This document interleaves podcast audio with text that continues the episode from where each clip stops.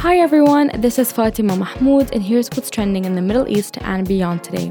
Doctors and nurses at Ibn Sina Hospital in Jenin in the occupied West Bank say they are still in shock after witnessing Israeli special forces raid the hospital to assassinate three young Palestinians who were sleeping in their beds.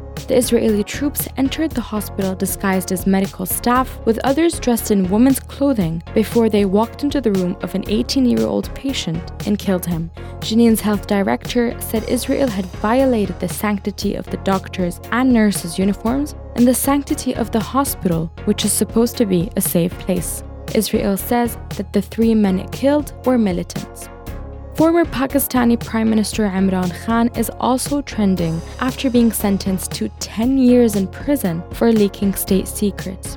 His Pakistan Tehreek-e-Insaf party said it would challenge the decision and called it a sham case. And Khan's lawyer said the trial concluded in the most bizarre manner, violating all norms of fair trial and procedure. He said he expected the verdict to be overturned once it reached higher courts. In local news, two new affordable schools are set to open this year as part of the Dubai Schools project expansion. The schools will be located in Al Khawanij and Al Barsha, with the first cohort of pupils expected to arrive in time for the 2024 2025 academic year.